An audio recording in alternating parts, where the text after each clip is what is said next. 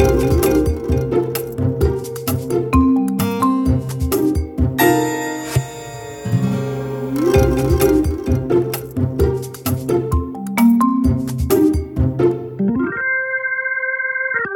to Managing Marketing, a weekly podcast where we discuss the issues and opportunities facing marketing, media, and advertising with industry thought leaders and practitioners.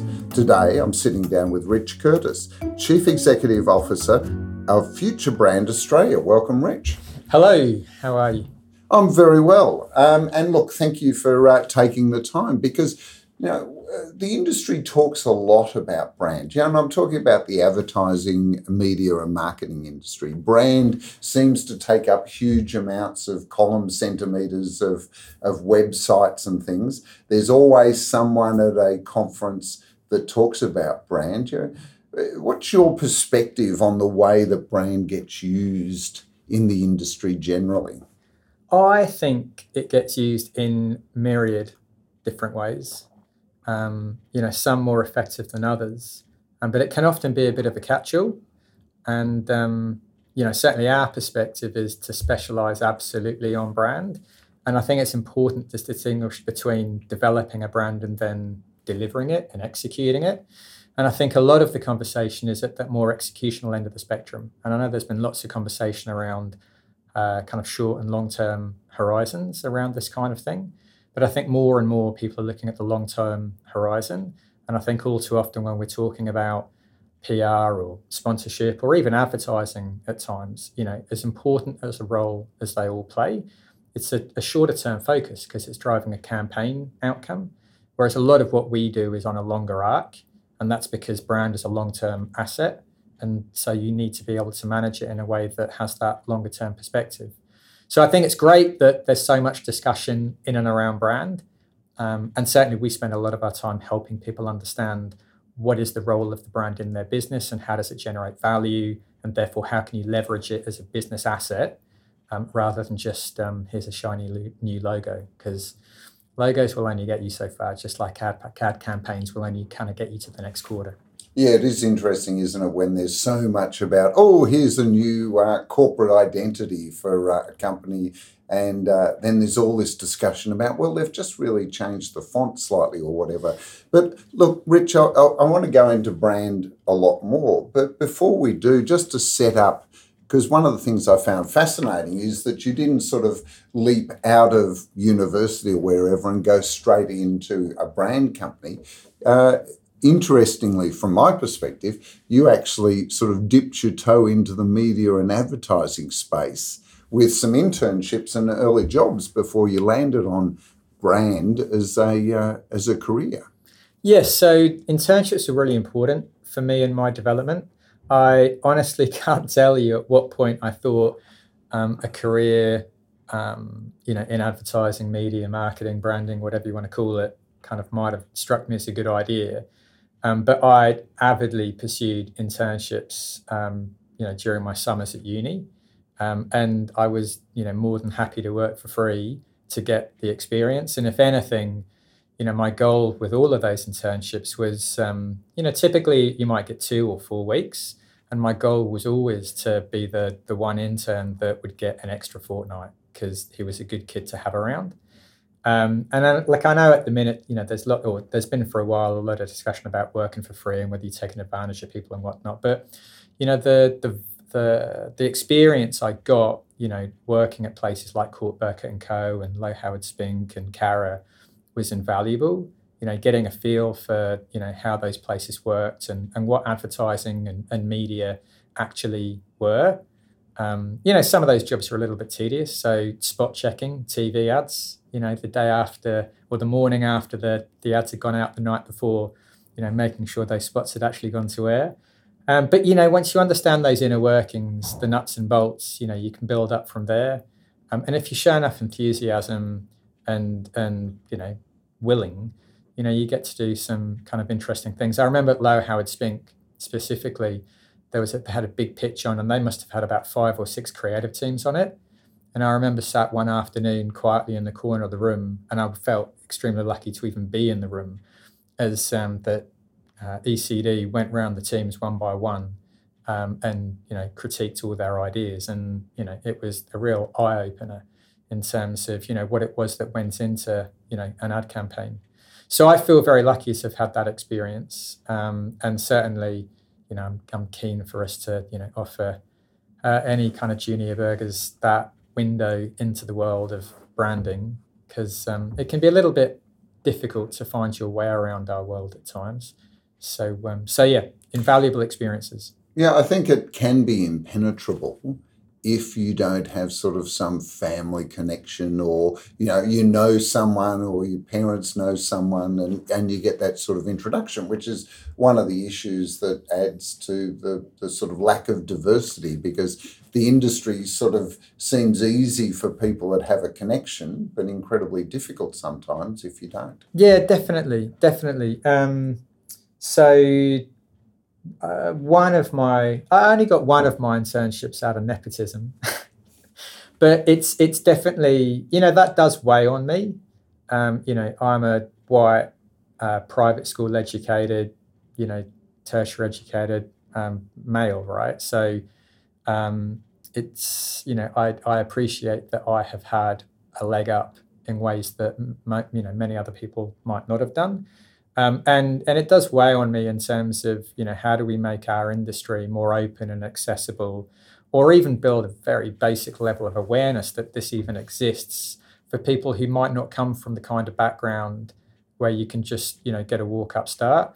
I honestly don't have any great solutions for that, but it's it's definitely something that you know I'd like for us all to be able to explore. And if anyone has any winning ideas, I'd you know, love to hear them. You're open to it. Um, it's also interesting what you said about uh, internships generally, because I think, you know, as you said, two weeks, you know, three weeks over the summer break or, you know, whenever.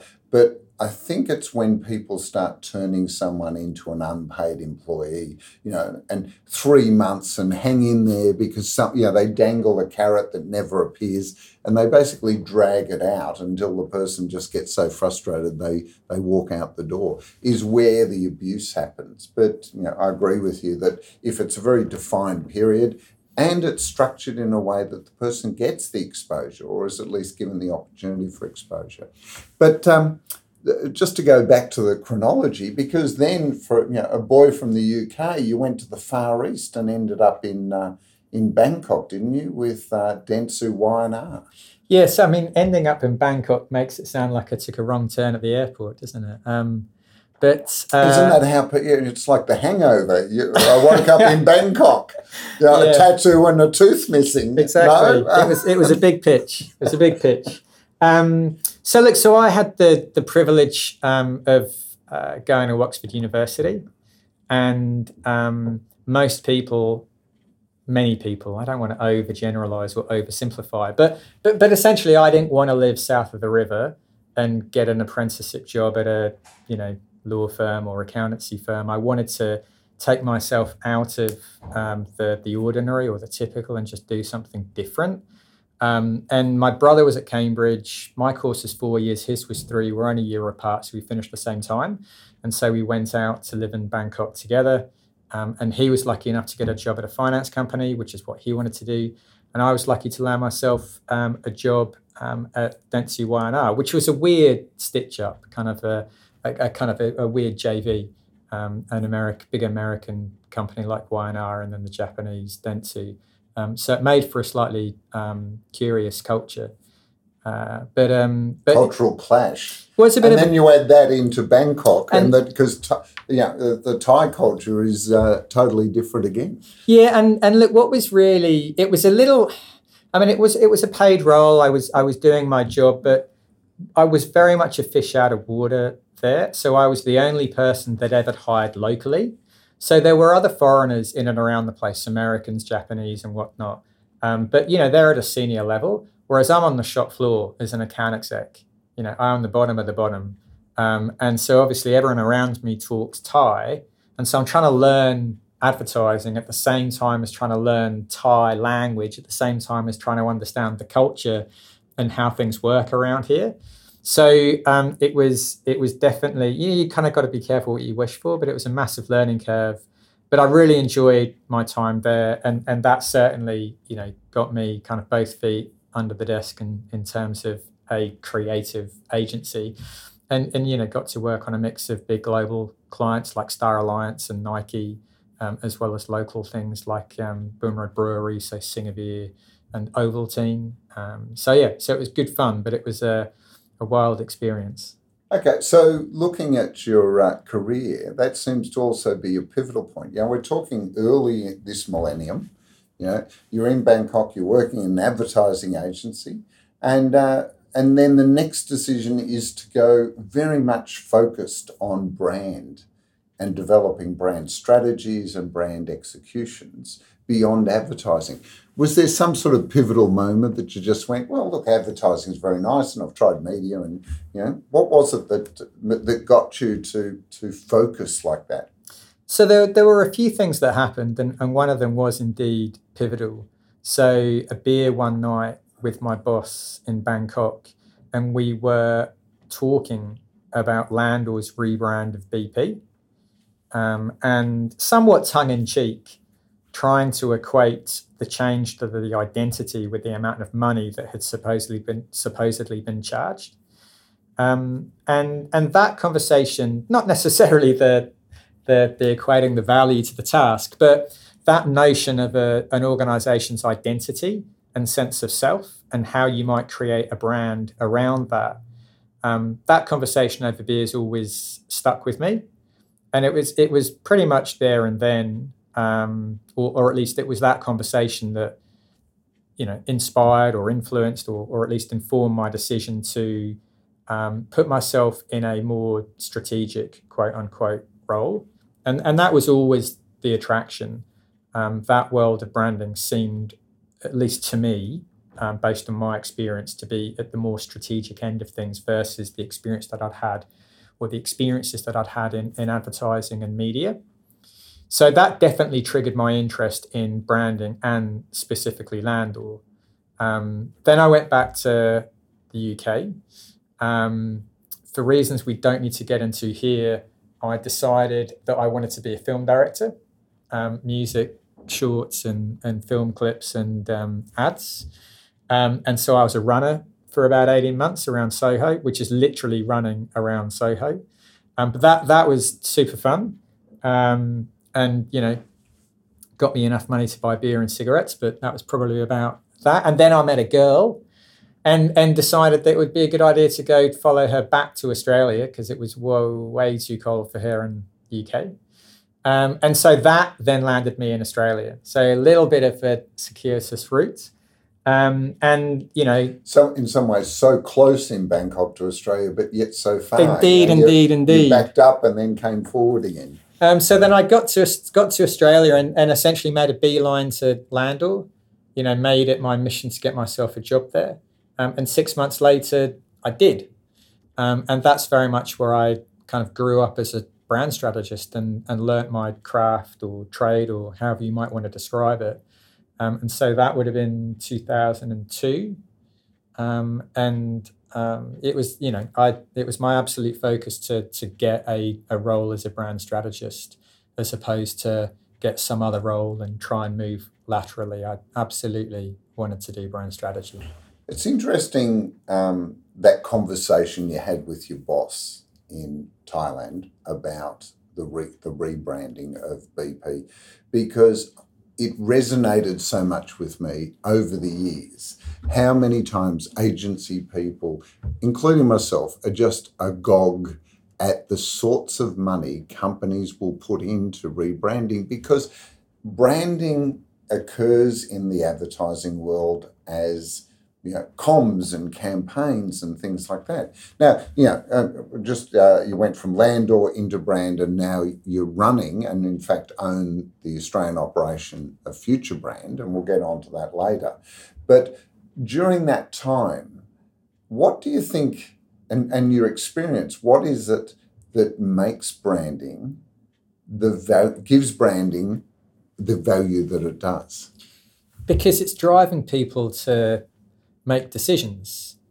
And um, you know, if you run a choice model study or some kind of um, analysis on what are the what are the purchase factors, you know there'll be a number of them. You know, price, distribution, service, features, and, and brand will be one of them. And so, you know, brand will account for anywhere from zero to 100% of that decision. It's different for different sectors or industries, different categories, you know, even for different brands and organizations. But brand plays a role in helping people to make a decision. And so you have to be thinking about how do you manage that? Um, and, and how do you manage it in the context of those other drivers? Because you can't necessarily kind of unbundle the relationship between brand and distribution and service and price and so on and so forth. So, and you can't just leave it to manage itself. Um, so you have to, you know, be an active participant in how you grow and develop and, and perhaps even transform your brand, because it's it's a it's a large part of the reason whether it's B two C or B two B, you know, whether you're talking about your customers or whether you're talking about your employees or whether you're even talking about investors and the market at large. It's, it's part of the equation for why people might take an interest in you and, and buy you, work for you, invest in you. So you have to be managing it.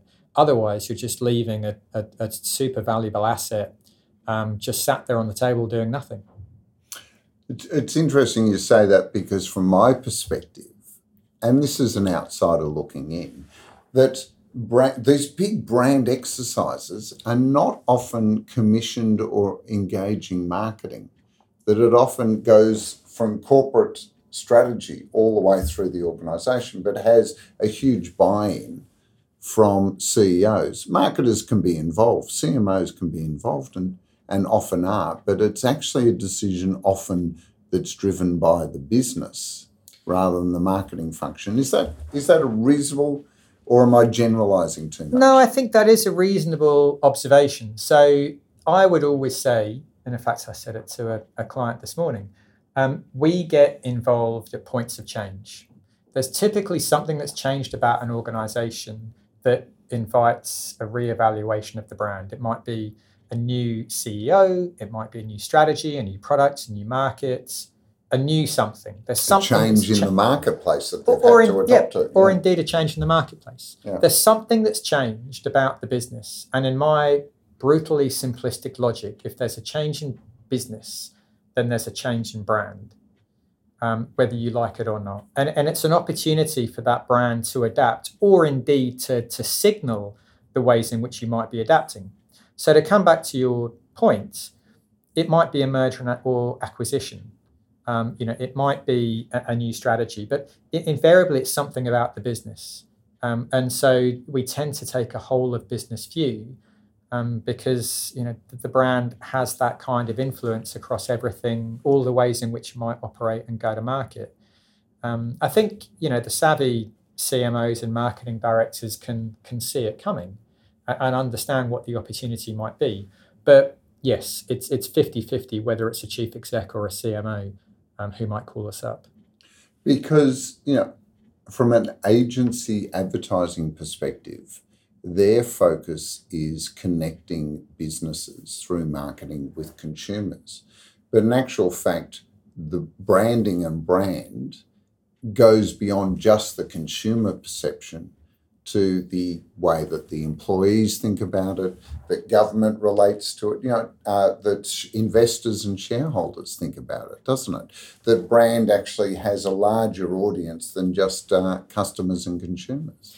Absolutely, um, and and brand is the the one tool, and I I mean that word quite purposely. It is a tool that you use. It's the one tool that you have to connect with all those different audiences or cohorts or stakeholders or you know however you might describe them um, and you know a good example of that is language i'm forever talking to organizations around the opportunity for language to bring their brand to life um, kind of the joke i always make and it never fails to amuse is that the two most popular words in branding are lorem ipsum um, it's just underdone in terms of recognizing the value of language and, and so if you're if you're talking about a sales team, you know, they're not going to, you know, slip out into the back room and knock out a quick DL flyer and make sure the logos placed properly or you know that the PMS refs are right on the color. But what they are going to do is they're going to use language. And so, you know, language as a, as a tool for building your brand is really important. Um, and not just language, as you mentioned, employee engagement. There's a great stat from um, IBM um, and the head of HR, or, or, at least she was head of HR till the end of last year. Um, when they look at their employee engagement scores and their client uh, customer sat scores, um, in, the, there's a correlation between the two, um, and the uh, their employee engagement scores um, account kind of account for two thirds of their customer sat scores.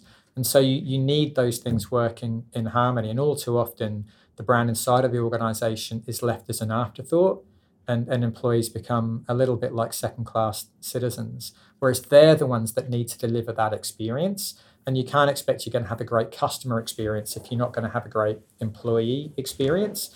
And then in terms of CX, again, you know, back in the BP days, I remember vividly um, there was a brand universe, as it was very um, grandly uh, called, which was pretty much every touch point that they had. Um, and it was perfectly consistent, yellow and green, everything in its right place. Um, and that was fine for them because you, we lived in a world of certainty, whereas there's so much ambiguity and uncertainty and just myriad places and spaces in which brands show up that you can't have that perfect consistency anymore. And it would cost you squillions of dollars to kind of brand a customer experience in that way.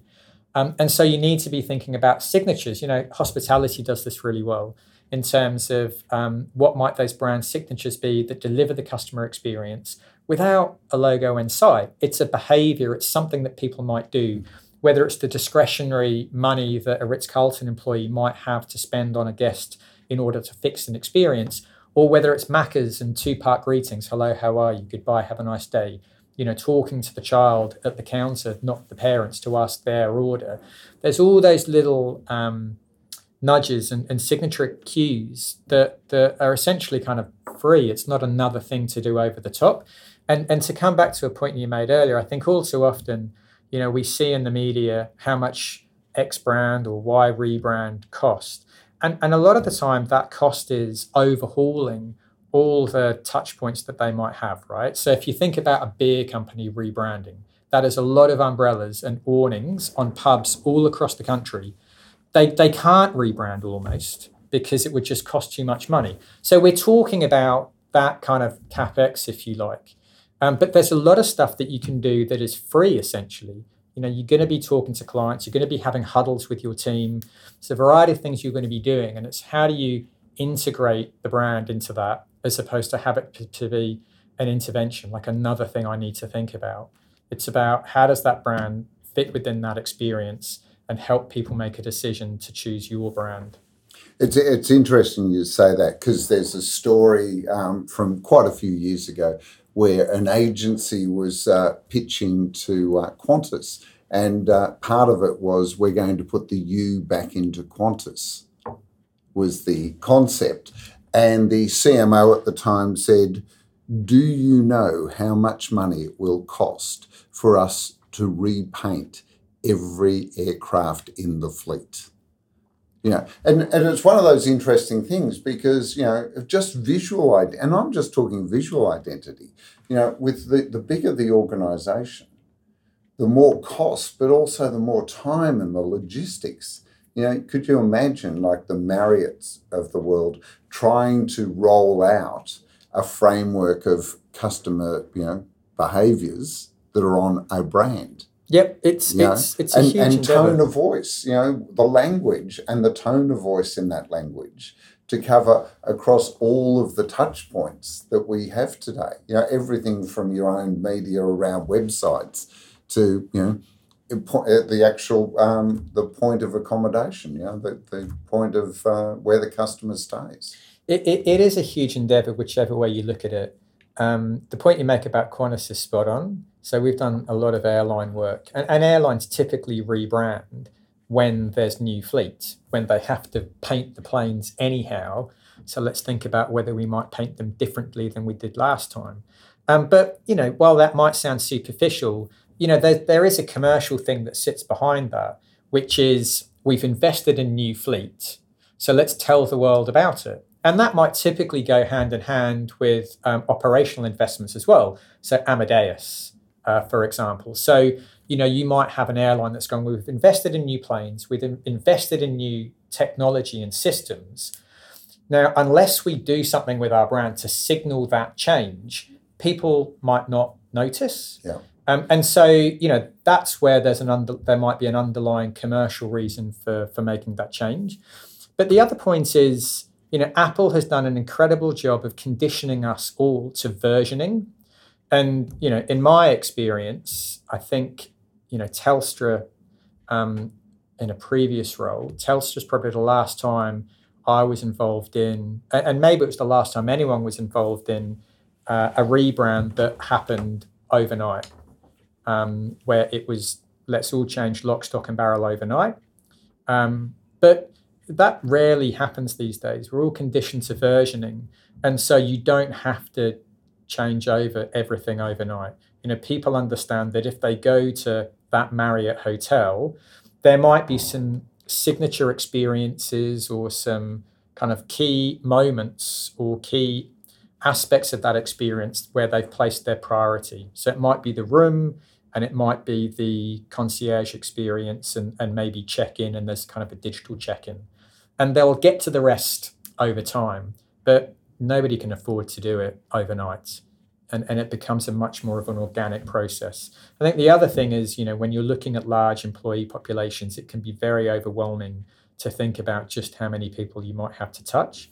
And a neat trick I say trick that makes it sound um, like it's a bit of sleight of hand, but no, but but it's not sleight of hand. But a, a, neat way of thinking about that is pivotal populations. In any organisation, there will be a pivotal population who over-index on their influence. The classic classic example I always give is um, supermarkets and store managers. You might have hundred thousand people working in a supermarket. Very difficult to reach hundred thousand people, especially when half of them are casuals but once you realize that a pivotal population is the store manager, that might be 750, 800 people. It's much easier to engage that quantum of people, knowing that they're a pivotal population and can then influence everyone else. Um, another kind of good way to think about it is one up from the bottom. Bottom. So if you launch a, a rebrand, no one's going to call up the chief exec and go, "Hey, you know, Charlotte, what's all this about?" They're just going to ask their contact center team leader and so if you go one up, giving them the, the message or at least the confidence or comfort to know what this is all about, you stand a much better chance than purely going top down. So, you know, there are there are insightful ways in which you can um, kind of chunk down any kind of a rebrand um, to make sense for your organization and also to think about well why the change in the first place and, and to follow that logic through for how you might then roll out your rebrand without it costing you the earth or especially these days kind of ripping your organization apart in terms of the resource onus that it might place on your organization um, you know at a time where everyone's already quite stretched operationally as a consequence of covid mm. it's um it's also interesting listening to you because you know we've seen quite a few major rebrands, and and I'm talking about uh, primarily visual identity, where it's ended up being quite a small change, significant change, but you know still relatively small. But is that because part of this is working out what to keep and working out what to change as enough to flag that there is a change? It's um, it's interesting. So there's lots of conversations that I'm sure we all have in the marketing world around. Oh no, we couldn't we couldn't do that. That would be too bold. That would be too different, um, and so on and so forth. But there's an equally important opportunity uh, conversation, which is what if we change and no one notices? because you know to that exact point because the change is so small is to be kind of you know impus- you just wouldn't notice it. Yeah. Um, and and I think that we you know we all spend a lot of time inside of organizations and, and we see you know the same brand day in day out. Um, and kind of our customers don't necessarily think about it quite so much. They're Um, not as obsessed with uh, whether that's a uh, a uh, narrow or a um, normal. They're- um, they're not they're not as obsessed but I, I do worry that there's a lot of um, aesthetic changes that happen that don't necessarily make a meaningful difference to the experience or a financial difference or commercial difference to the business. Um, and I think it you do run the risk of it being changed for change's sake um, so it's it's definitely it's definitely a watch out um, but I think if you're going to do it you may as well do it properly because it's going to cost you the same amount of money to change over all those various touch points you know whether you go from blue to dark blue or whether you go from blue to pink Mhm. And and you mentioned before, you know, often rebranding is about changes. You know, we've gone through possibly the largest uh, set of changes with this uh, pandemic in a hundred years. Do you think that the pandemic itself and the changes that are occurring in business and with consumers is going to drive more rebranding in the future? Is this an opportunity for uh, for FutureBrand? i think it, it was interesting what happened straight off the back of lockdown so you know we had a series of um, strategy well you know as everyone did had a whole lot of projects in the pipeline. And it was interesting to see some of the more strategic more significant ones become more important for those organizations than than before pre-covid. And that was something those organizations recognized quite quickly and um, and were almost quite relieved that they had something in the works um, to reevaluate and or reassert their purpose and, and what it was that they were all about um, and so you know i think it certainly kind of strengthened their resolve um, to you know make sure that they did have a, a clear purpose you know whether you give that a big p or a small p um, and, and a clear narrative around who they were and, and, and what they're doing and, and how they do it. I think a lot of other organizations got found out for not necessarily living up to the promises that they were making in the market. And I think it was equally interesting to, you know, think about some of those organizations that were more or less resilient. Um, and you know were able to you know move to remote working you know more quickly and and actually you know almost strengthened the culture um, because they had a keener sense of ways of working you know whereas those that didn't necessarily live that brand within the organization and um, you know it doesn't take it doesn't take much you know once you've got a, a kind of a superficial sense of your identity as an organization it doesn't take much once you've got that and maybe some tech challenges for the wheels to fall off or at least things to get a little bit wobbly so I definitely think I'm not sure whether it's a big opportunity necessarily. Wouldn't want to be Time will tell. an ambulance chaser, but um, but I think you know now more than ever, organisations are taking a good hard look at themselves and um, you know how, how kind of what support they might provide their people and how they might go to work in ways that um, uh, go to market in ways that might be different to how they might have done before. Now, you had your own uh, sort of inspirational change during COVID, uh, and you launched uh, 33, which uh, I, I remember you sharing on LinkedIn and uh, got a phenomenal response. Just, uh, are you happy to share what that was about? Yes, yes. So so that surprised me as, as much as anyone else, and I need to give credit to Dave Cairns, uh, one of the team, whose whose idea it was over lunch, um, just as we were kind of headed towards lockdown, and um, the thought was that seeing as I wasn't going to commute every day, so I live up on the central coast, um, and so my commute's about ninety minutes or so um, every day into Sydney or wherever I might be going that particular day.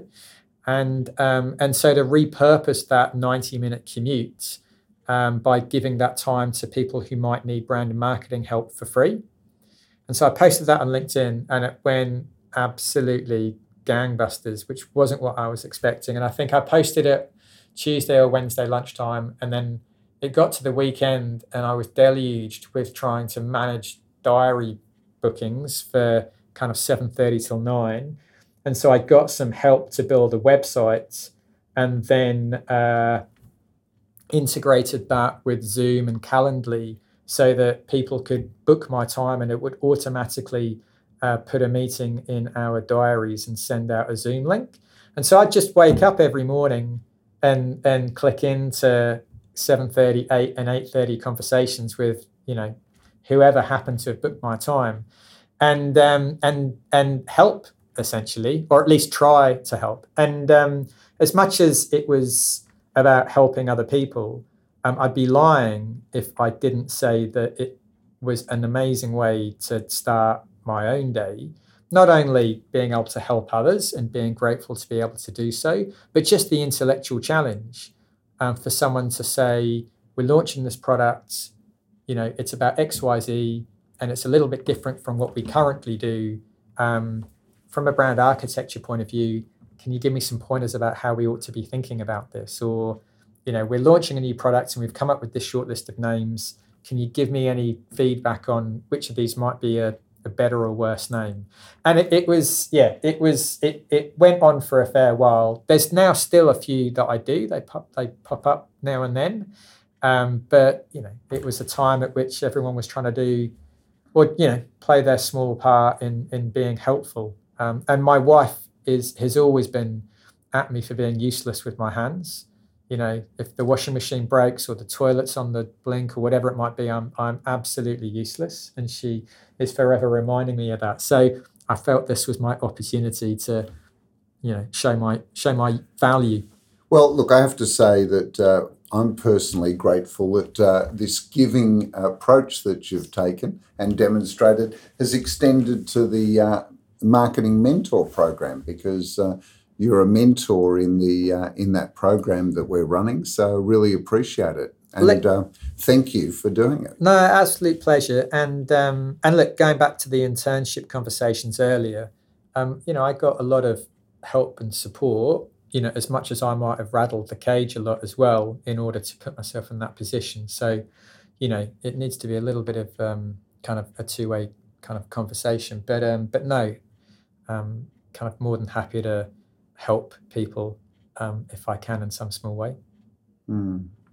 Look, uh, we've run out of time. I really appreciate you uh, dropping by and uh, and having this conversation. I find it really interesting because I find there's so many words in our industry, marketing in the broader sense, that get used without any real sort of intention to what what it, they really mean. And I think you know what you've shared today around branding and brand is is fantastic you know because it does go beyond visual to all sorts of things you know from customer experience to language to colors to all sorts of things. So you know really appreciate you taking the time. That's absolute pleasure to be here. I love talking about this stuff um, as you'd expect and and you know my parting word on that would be I think we use a lot of different words to say the same thing. And, and ultimately, we're just trying to get something, someone to do something as a consequence of brand, marketing, sponsorship, PR, whatever it might be. I think we have lots of different words for all of those things, but fundamentally, we're just trying to achieve the same thing. So I tend to have quite a sim- simple view of the world. You know, a brand is what a brand does. Um, and I think brands just need to do a heck of a lot more. Well, on that, uh, Rich, is there a brand that you just would love to get your teeth into, either because they're doing really badly or you think they've got so much opportunity that's just going unrealized?